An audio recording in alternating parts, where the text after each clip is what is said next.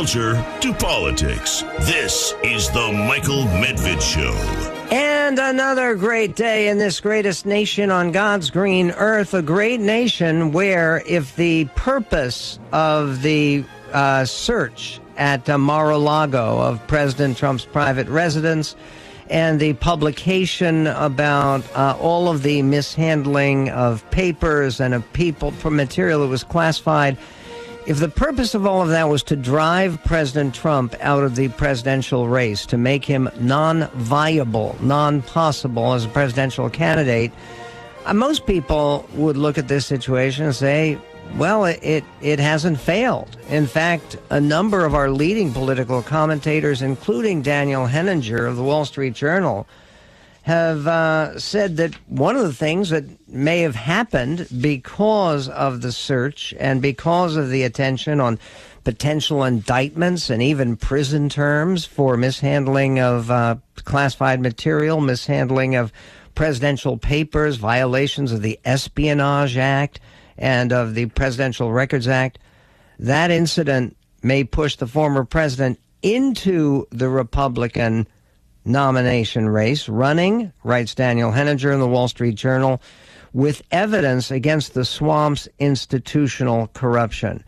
Uh, Daniel, I'm very glad to speak to you. Do you still think, a couple of days later, after you wrote that, that uh, President Trump is more likely to go forward now with his presidential campaign than he was before the, all of this focus on this controversy? Well, I think um, really it is extremely difficult to read uh, Donald Trump's mind uh, in that respect. Uh, I think if he could run, he would.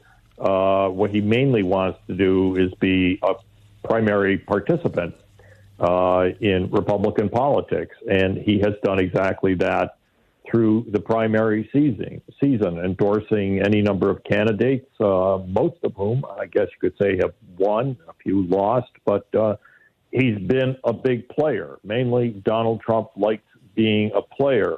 Uh, whether he's going to go so far as to seek the Republican nomination again remains to be seen. Um, you know, he has to calculate whether Joe Biden would be running against him or whether it would be uh, a newer face.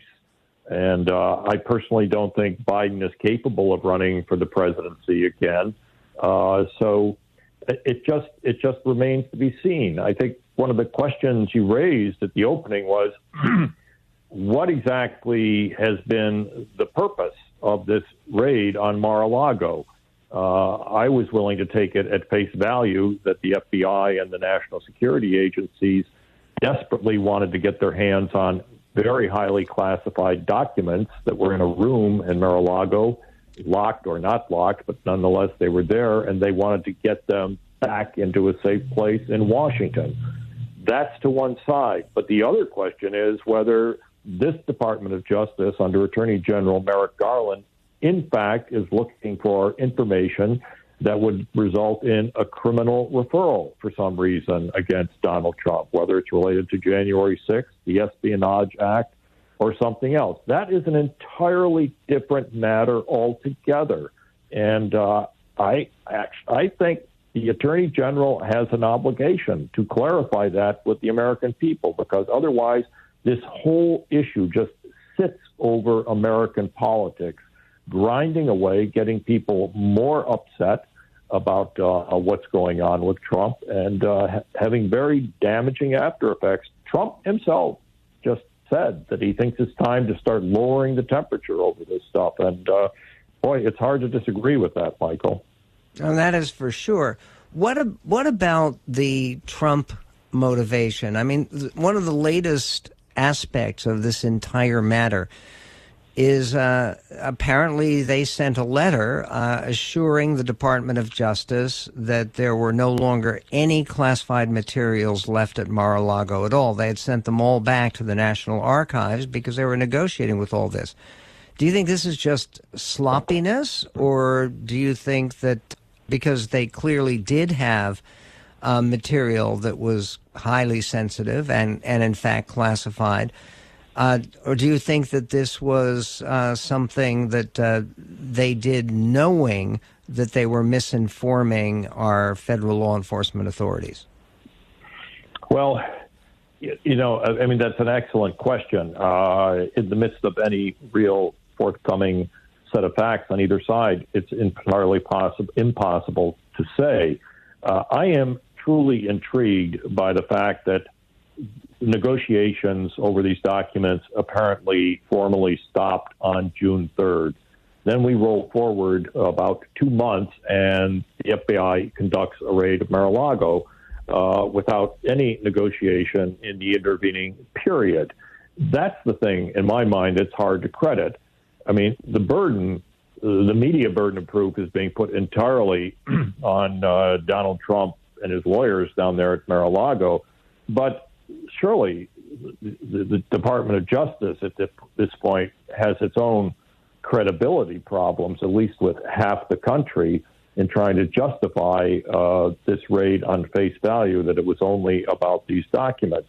And I would especially say, Michael, I, I just don't think Attorney General Merrick Garland is really coming out of this looking very good at all.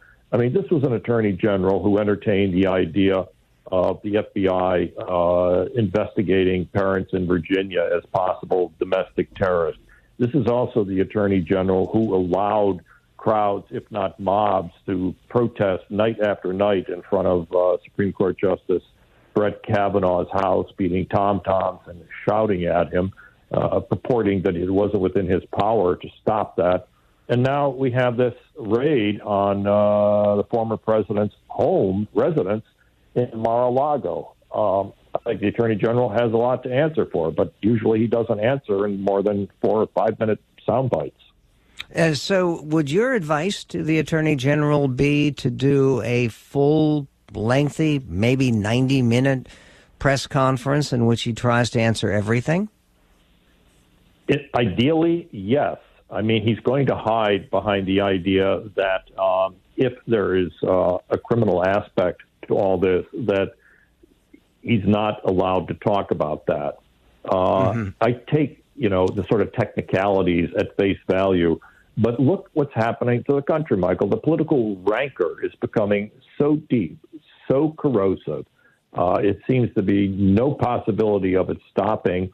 Uh, you would think that at some level, people like the Attorney General, if not the President of the United States himself, would assume some responsibility of political leadership and want to tamp down uh, the political flames that uh, they have built up with this raid rather than just let them run. We read this morning in the Wall Street Journal that the Justice Department is going to take months to go through these boxes, of course, being running straight through the election and afterwards.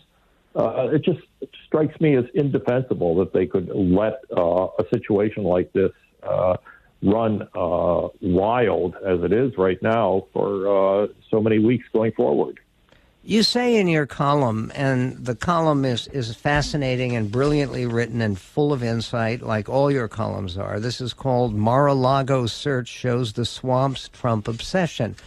One of the things you mention in there is that uh, a solution to all of the divisiveness and to all of the rancor and all the bitterness and hysteria that we have in the country right now will not be cured by Trump coming back for a second term. In fact, you say Trump 2, meaning the next term of Trump, which could begin, uh, we'll remind people, as soon as 2025, would not be a replay of Trump 1, a more substantive policy driven presidency than his critics will admit.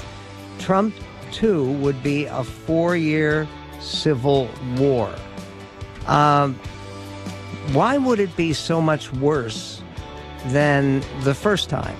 We will get to that and more with Daniel Henninger, award winning columnist for the Wall Street Journal. We'll be right back.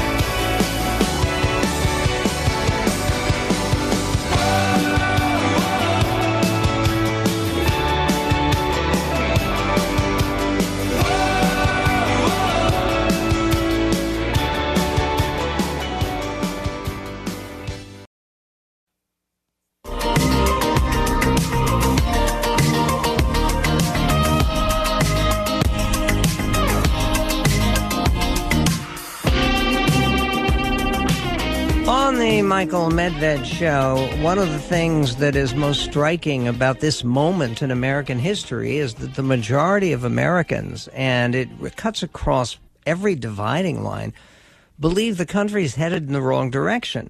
Uh, so, would we change direction in a positive way by returning Donald Trump to the White House? When Trump was president, people also believed we were headed in the wrong direction. Uh, Daniel Henninger of the uh, Wall Street Journal who uh, does the weekly column Wonderland, which is one of the indispensable things to read if you want to know what's really going on in the nation's capital and in politics in general. Uh, Daniel Henninger says in a very meaningful column Trump 2 would not be a replay of Trump 1, a more substantive, policy driven presidency than his critics will admit. Trump 2, he writes, would be a four year civil war the swamp wouldn't drain, it would deepen. The rancor could drown us all. And then he writes American politics needs new, stable leadership, and Republicans need to find a way to talk about the swamp's threat. What uh, what do you think is going to be the most important characteristic of that new leadership, other than the fact that it's new and presumably not close to 80 years old?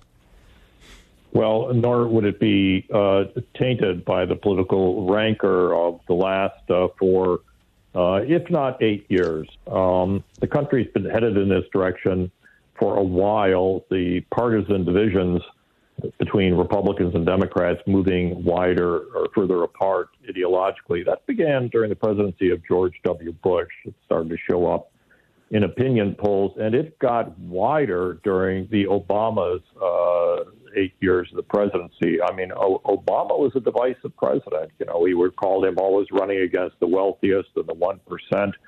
The divisions got wider. then in 2016, uh, Donald Trump was, in fact, elected 45th president of the United States by the American people. And we know at that time, Michael, that the Washington establishment, the swamp, if you want to call it that, or the deep state, went ballistic. They couldn't accept that result. And within days of Trump's inauguration, we had the Russian collusion narrative, the Steele dossier. Uh, people forget that ran uh, story after story for the better part of a year, 18 months, uh, and leading up to the Mueller report, uh, the Mueller and Robert Mueller's investigation, all of which added up to next to nothing but the country was consumed with these battles between the Washington establishment and the Trump presidency. Uh, then the pandemic occurred. Uh, the economy uh, was damaged significantly with the closures. Schools were shut down. Uh, we had another contested presidential election, and then the events of invasion of the Capitol on January 6th, and to some extent, uh, Donald Trump's role in basically watching it uh, on television as it unfolded that afternoon.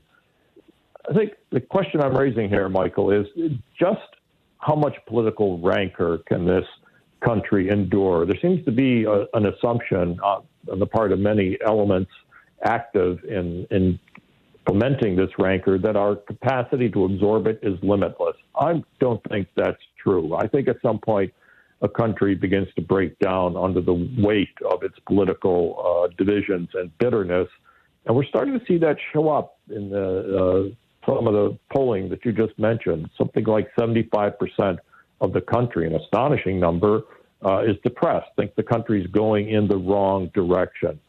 I think the, one of the main ways we can get past that is by turning the page on what has happened to us here. And turning the page means moving on, both Democrat and Republican, to another generation of leaders uh, beyond Biden and Trump who would have ideas of their own that they want to run on. Ideas, and I think on the Republican side, that would be in great part an extension of the Trump of the policies Donald Trump promulgated in, in his first term as president.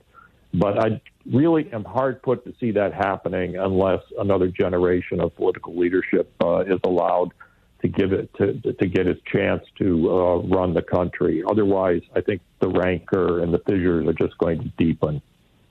Look, I, I think you're entirely correct uh, about that idea that we can take all, all, of this divisiveness and rancor and negativity and and again, I'll use the term hysteria because the number of people who are saying this is it, this is the time for civil war, and then, by the way, it's people on both sides, and it's it's extraordinarily destructive. Today, there's a news story about two very prominent conservatives who have radio shows and who are uh, calling for a, a, Republican retribution on uh, liberal institutions uh, hitting them on the state level for states that are run by Republican attorney, attorneys general or Republican governors, uh, using the criminal system to uh, go after Democrats just as a matter of payback. I, I assume that you don't think that's a brilliant strategy. I do not think that's a brilliant strategy. Um, you know, since its founding, the United States, uh, the founders created these durable institutions uh, that have gotten this country through a lot. Uh, those institutions, for example, the FBI, the Department of Justice, have big credibility problems right now. Much of the population has withdrawn uh, their belief in the uh, authenticity of those institutions. And for this country to succeed, its system at some level has to function. Uh, it has to work. And I think that's what a lot of uh, the public, a lot of the American public out there is looking at right now. They think the system has become dysfunctional and they're worried about that. They're worried that things be- could begin to break down. Uh, if the criminal justice system, if the criminal laws are being used obviously for political reasons, and clearly they have been used for political reasons against Donald Trump. If the answer to that is retribution and revenge on the part of Republican attorneys general to politicize uh, laws to use against Democrats, people, Michael, will be going into the streets. And we've seen, whether it's January 6th or the protests and riots of the summer of 2020, more people are willing to go into the streets. It will not be pretty. No, I, th- I think you are entirely correct. And when you talk about confidence in institutions, one of the key institutions people have lost confidence is the operation of our elections. And I have no idea how we cure this idea that. Uh, many people, a majority of the Republican Party, at least according to the polls, believes the election was stolen. Quick thought on what we do? Well, we'll have to wait, wait till next time, which I hope will come up soon with Daniel Henninger, his weekly column Wonderland of the Wall Street Journal, indispensable, and his most recent column with the title A Mar-a-Lago Search Shows the Swamp's Trump Obsession. An FBI raid against a former president should never happen. End of discussion. Our discussion continues. Coming up on The Medved Show.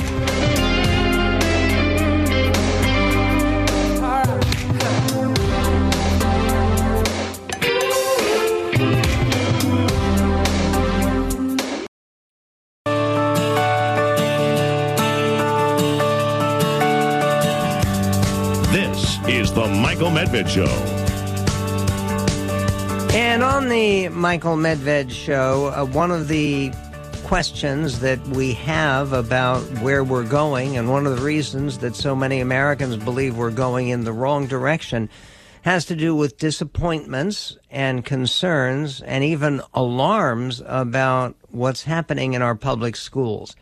And the Washington Policy Center, which uh, does such an outstanding job, I mean, truly outstanding job monitoring issues on the state level, is uh, issuing tomorrow a uh, crucial study, and it's a major study about the impact on all of the 1.1 million public school children in the state of Washington, the impact from all of the lockdowns and the disruptions of the educational system by the uh, the government and by the governor uh, that uh, during the pandemic and to deal with the COVID 19 pandemic. Liv Finne is the director of the Center for Education at the Washington Policy Center. And uh, one of the, the things looking at this study, Liv, the, the damage to children appears to be much more wide ranging and much more serious, even devastating than most of us would have thought. Is that your reaction? Yes, I think that's a good way to put it. The this policy of closing the schools for nearly 2 years has caused a permanent setback in the lives of many children from and many of these children will never recover from having lost nearly 2 years of their education. And as you say, wide ranging is a good way to describe it because the harm is not only academic, and, and the academic por- portion, of course, is most serious when you lose two years of reading instruction that you should get in second and third grade, and when you lose two years of math instruction in fourth and fifth and sixth grade, you are not getting the essentials that you will need to succeed in the in the following grades, and so this will be compounded over time. This is just the beginning of the bad news that we're getting from this policy to close the schools for nearly two years. And it's academic, it's uh, also mental and psychological. Imagine if you're a child who doesn't really have the skills of reading down and you're forced to go on to the higher grade without that knowledge. You will get discouraged. You, you, they, and and then the isolation from the other peers. There's a lot of data showing the psychological harm to to particularly teenage children who really need to be with their peers to develop properly psychologically. And then finally, economists are cataloging the damage to uh, uh, earning potential in their lives across, you know, in, in the future. McKinsey has estimated that uh, this cohort, this entire cohort of students, will lose 110 billion dollars in earnings each year because of what they were denied uh, when their schools were closed to COVID. Which is astonishing when when you think of it. One of the things that struck me, and good for you for calling attention to it, is the children who will suffer the most are the children who don't have any compensatory mechanisms at home. It's children who are poor, uh, often children who are uh, Hispanic and black, uh, and uh, children without other resources outside the school itself. How much worse is it for kids who come from disadvantaged backgrounds? Well, of course, it's worst for them, and and these studies are showing that the academic achievement gap between minority and non-minority children, which is already very large in Washington state, one of the largest in the nation, is going to increase by 15 to 20 percent. So, so the children who are who need a quality public school education the most to to earn their way out of poverty are were hurt the hardest and and economists are showing that the poorest neighborhoods, those children are not going to catch up. They may, in the succeeding years, uh, recover some of what they lost, but they will continue to lose more than half of the education gap accrued during the crisis. These, these, this gap will persist in their lives. Now, states handle this whole situation differently. Uh, you obviously are very familiar, Liv Finne, of the Washington Policy Center I'm speaking to right now. You're very familiar with the way this was handled in other states. Uh, are there other states that had uh, less devastation because of the need for lockdowns or the perceived need for lockdowns? Well, yes, the other states had different policies regarding the lockdowns. That's the other part of this study is that we uh, I, I, listed all the emergency orders by the by Governor Inslee closing the schools down and keeping them closed, particularly in September of 2020. You'll recall they closed the schools in March across the nation in March 2020, and then kept them closed for the rest of that school year. And then the question was presented to states across the country: What do we do this September of 2020? And in Washington, they kept the schools closed, but in the states of Iowa, Montana, Wyoming, Florida, Arkansas, Nebraska, North Dakota, Texas, Utah, South Carolina, South Dakota, they opened their states to in person instruction with safety measures in place. And of course, I don't have all the statistics showing that these other states have have uh, outperformed our students, but I can tell you some of them will certainly outperform students in Washington. The results on the recent state tests are are absolutely terrible. Washington students, 70% of them failed the state math test, 50% failed the state English test, and we will get new results from the spring test. And I, I venture to guess that those numbers are not going to improve much. And we'll be able to compare them to other states that did open much earlier than Washington State. Washington State, you'll recall, Michael, was 47th in the nation in reopening its schools to in person instruction. And because of the power of the teachers union, if you look at the states that opened, many of them were in the southeast, southwest, where the union is not as powerful. So we really have to start thinking about the role that the teachers union played in the keeping the schools closed in Washington state.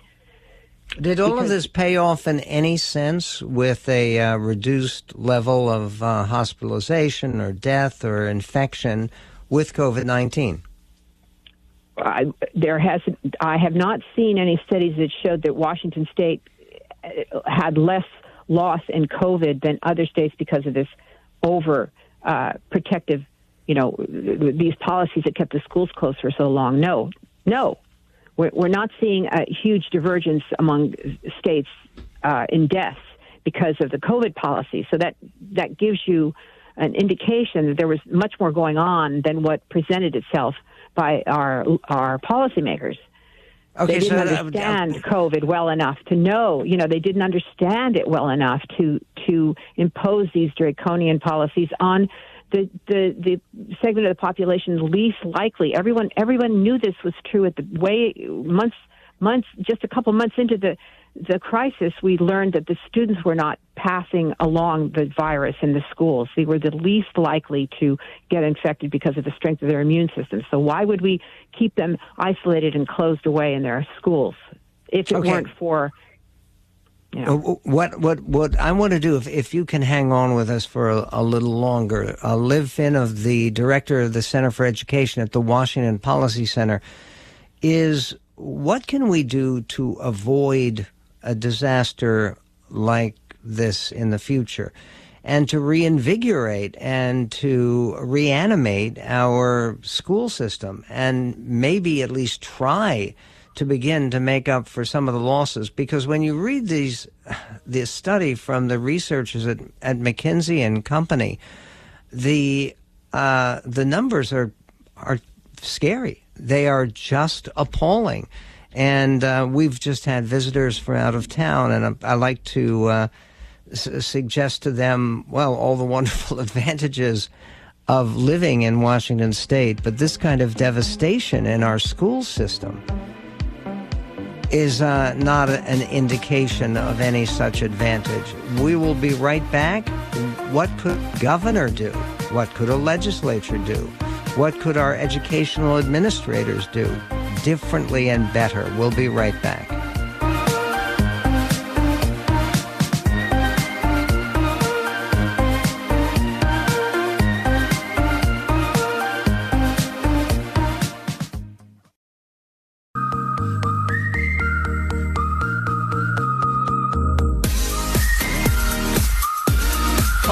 Michael Medved show, there is a new study that is stunning. It's uh, reading it is like reading a thriller, a disturbing thriller.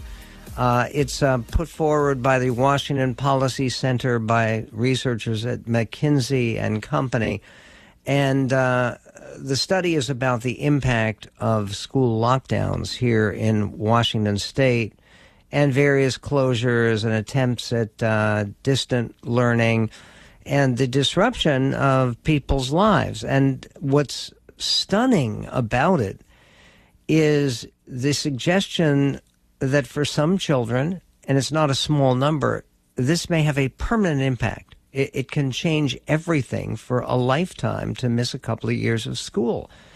And what I wanted to speak with Liv Finne about, and by the way, you can get your own copy of this study by uh, going to michaelmedved.com. Look at the banner. It's at the very top. It's a handsome green banner, says Washington Policy Center. You click on that and you can get all this information yourself to ponder. And the two questions, uh, Liv, why, why I wanted to keep you for a little bit longer is number one, what can we do to avoid this kind of mistaken policy or misguided policy in the future? And number two, what kind of reparative damage, uh, to, uh, re- repair to the damage that's been done to children? What kind of repair is possible in our educational system for those children who have already suffered uh, here in the state of Washington? Uh, Liv Finne, go ahead. Yes. Well, first, our study is being published tomorrow, so you can find it on our website tomorrow. And you ask you ask an absolutely great question. What can we do today? Right now, the state of Washington has 1.5 billion dollars in unspent COVID relief funds for the, this emergency. Unspent money. I calculated that would be uh, the equivalent of $1,400 per school child in Washington state. And the, the right thing to do was would be to give that those sums directly to families so they can hire tutors so tutors can individually monitor what the kids need to catch up. That would be the right thing to do under this circumstance. Uh, the other thing that could be done is to, I mean, and I do think that's the best thing to do is if you have the means, if you have the means, figure out a way to have your child evaluated by someone outside the school system eh, so that you can catch them up so that they can don't fall further and further behind as the schools as as their education progresses from year to year. Because what's happened here is the schools are socially promoting 1.1 million school children through the system. And they're eh, lowering graduation standards so that the graduation rates look look the same but the high school diploma is getting to be more and you know to have less meaning in it because of of this terrible devastation. As you in your words, it's it's accurate. It's a devastating thing that's happened to the children of Washington State. The other thing that's happening in other states across the country to help families actually have power over the education of their children are policies like school choice that that. Uh, Governor Doug Ducey of Arizona has just passed for the entire state of Arizona, giving every child access to $6,500 in state funding so they can send their children to private schools. That is just passed last month in Arizona. The, the governor of West Virginia, Jim Justice, Doug Ducey, and Jim Justice. It's just almost amazing to think of, about these governors passing these laws in the face, of course, staunch union opposition West Virginia has passed a nearly universal school choice program similar to uh, Arizona. So uh, that is the way to give parents the power they need to direct the education of their children. What's happened, what we've learned over COVID is that the that the special interest in the schools, the union has has too much power, and this is what you'll remember. Remember the winter of 2020 21 when parents were crying and begging their school superintendents and the state superintendent, their governors, their elected representatives, their school board representatives, please, open, please, please open the schools. And the schools said, oh, yes, we'll open next week. And only to find out that the union had said, oh, no, you don't. And that happened over and over and over again to parents. And they started looking around them. Why is this happening? And it, and all fingers pointed to the culprit who was the union. So we have to change the dynamic, give parents power over over the money. That's the only thing that's money that talks in this in this government run monopoly. You need to give parents control over the money so that they can pull their kids out. You realize, Michael, 41,000 families have pulled their kids out of Washington state's public schools. 41,000, that's the highest percentage in the country, 4% of the total. So, you know, parents are voting with their feet if they have the resources to do that. The, the, the, numbers of homeschooling has increased by 50%. The number of private school enrollees has increased by 24%. And a lot of people have left the state for other states because they have seen that Washington does not make uh, a, a priority to educate their children in person, in class. And that's what we learned during COVID, and the damage is falling on the children. And that is a terrible state of affairs for our society in general. We need to call this out for what it is. It's a failure on a grand scale, and we must never do this again to our children. The uh, study is available. All you need to do is go to michaelmedved.com, click on the banner for Washington Policy Center, and it'll send you directly to a link of uh, Liv Finne's work on this very important subject. You mentioned before the, the law in Arizona providing school choice, uh, meaning that the if you want to enroll in a, um, a parochial institution or a private institution of any kind, you get a boost financially. Uh, but the boost, as you said, was $6,500. I believe I heard you correctly. Yes. It, are, how, how could that possibly pay for tuition for a year for any. Well, um, go ahead. Well, well, that sum, okay, the average tuition at a parochial school in Washington State uh, for elementary school is around eight thousand dollars per child. You know, seven to eight thousand dollars, and average high school tuition at a parochial school is like twelve thousand dollars per child. So, yes, it doesn't cover the entire cost, but it makes it possible for many middle class families to afford it, because then the difference is only a few thousand dollars, and so Yeah. that is a tremendous help for families that don't have enough money to pay that tuition cost. Yeah, and and So- again, I think that there is a certainly in Washington State there is an assumption because uh, there are there are some uh, selective parochial schools and uh, and private schools where the tuition is way above those average figures. And Yes. but what you're saying is there are also outstanding schools that uh, that particularly with some assistance from uh, the taxpayer money that you've been putting in your whole life to support these schools, uh, to support education of our, our children, where there are much more reasonable numbers that people can go to. In terms of, um, aside from the school choice, what, what do you think is the second most important refocus that is needed in Washington education? Well, I think that the focus has to shift back to the children and away from the adults and back on academics and preparing students for their futures. And sadly, the school system seems to have lost its focus entirely, is now talking about critical race theory indoctrination, all kinds of, uh, uh, you know, radical ideas. That is not central to what the children need to learn uh, to gain the knowledge and skills they they will desperately need when they meet the real world. All right, so. I, I, I don't. The the only way we can get the schools focused back on their core mission is to introduce the concept of competition, allow the dollars to leave the system to a private system. It still accomplishes the public uh, the public benefit of educating the the, the children of our state. Uh, so that I, I do think that's the, the most powerful mechanism, and and of course transparency and talking about what's going on in the schools so everybody knows what's happening. That's super important because because Michael, so so much as you know, so much misinformation is getting out there. The the uh, the unfortunately the, the the school systems are not being completely honest and transparent about what they are actually teaching kids now. That many uh, media organizations are covering for them, and so we're not getting the information out in the way it should be.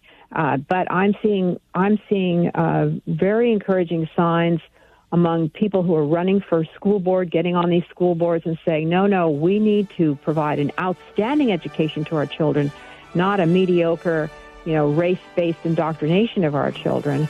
Uh, and that has to be our central focus we, as adults. Um, a- a- amen, amen to that. Uh, Liv Finne, great work with the Washington Policy Center and with the Center for Education there. Uh, you can again go to our website to michaelmedved.com and click on the banner for Washington Policy Center doing its bit in this corner of this greatest nation on God's green earth.